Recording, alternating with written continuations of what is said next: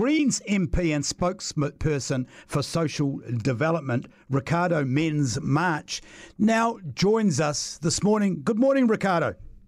Oh, good morning, Nick. How you doing? I'm doing well, thank you. What kind of difference do you think this new plan by National will make?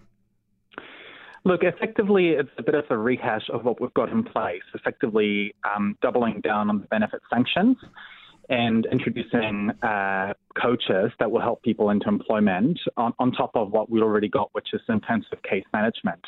Our concern, though, is that this is not necessarily focusing on the strength of young people because we've known and literature has shown us that benefit sanctions do not really work. Um, and all they do is actually end up criminalizing people because if you end up starving someone by taking away their main income, you're basically pushing people into criminal activity. Do you think there's any individual factors that this policy hasn't taken into account?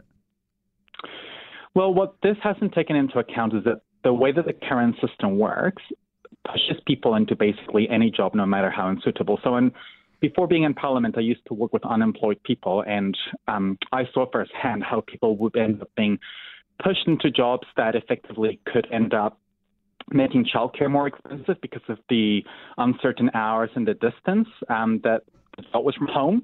And that actually ended up being almost a disincentive for people to go on to work. And what we've been saying is that what the Ministry of Social Development needs to do is put in place a decent work framework to ensure that if people are going to be matched with a job, that these jobs have guaranteed hours, a decent income, and that way we are ensuring that when people are looking for jobs, they will be into that in, in that job for longer, and hopefully those aspirations that young people have will be met.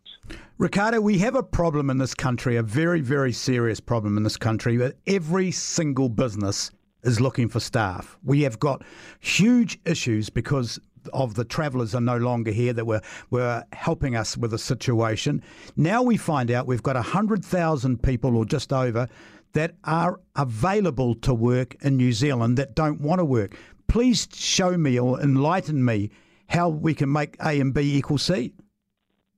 Yeah, look, I would challenge the idea that they don't want to work. I think um, the realities of low income people are far more complex than just kind of reducing it to people not wanting to work. A lot of these young people are in situations of complex intergenerational poverty and trauma, um, and this is why we do need those support systems in place to ensure that people are matched into good jobs and are, and are supported alongside the way. And so right now, the current way that the work seminars that work and can work is that people, it's just a bit of a tick box exercise. And we don't think that's good enough to ensure that young people seeking work are actually put into jobs that pay decent wages and have guaranteed hours. I think right now is actually the perfect time to put those frameworks in place with employers really calling out for workers. The government has a job to ensure that they work alongside employers to put young people into decent work.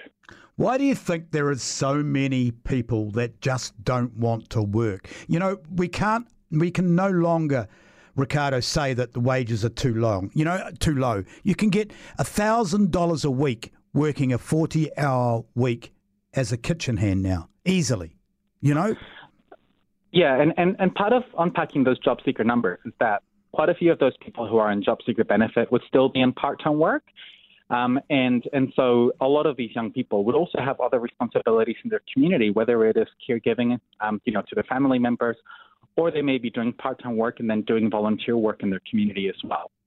And so I think I would also challenge the idea that anyone on job seeker isn't working. Some people are working just reduced hours to make sure that they can also meet other responsibilities. And again, um, what we do want to focus on is ensuring that the government's role of uh, supporting people into employment isn't just a tick box exercise.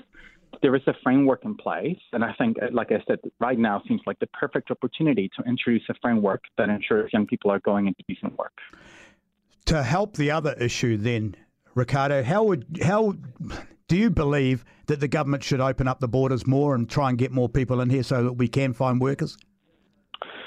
I mean, the, the reality right now with our immigration settings and, you know, the, the issue of job shortages is that particularly in, in places like healthcare, um, there does seem to be a disconnect in terms of the pathways to residency that were created by the government. And this is one of those, we, you know, ourselves and National may not have a lot in common, but that is one of the things that we've said um, that – nurses, for example, need to have those pathways to residencies to make sure that those jobs are attractive, but also to ensure that um, those nurses and their families are supported as part of the workforce. And we do think there's improvements that could be made in that area.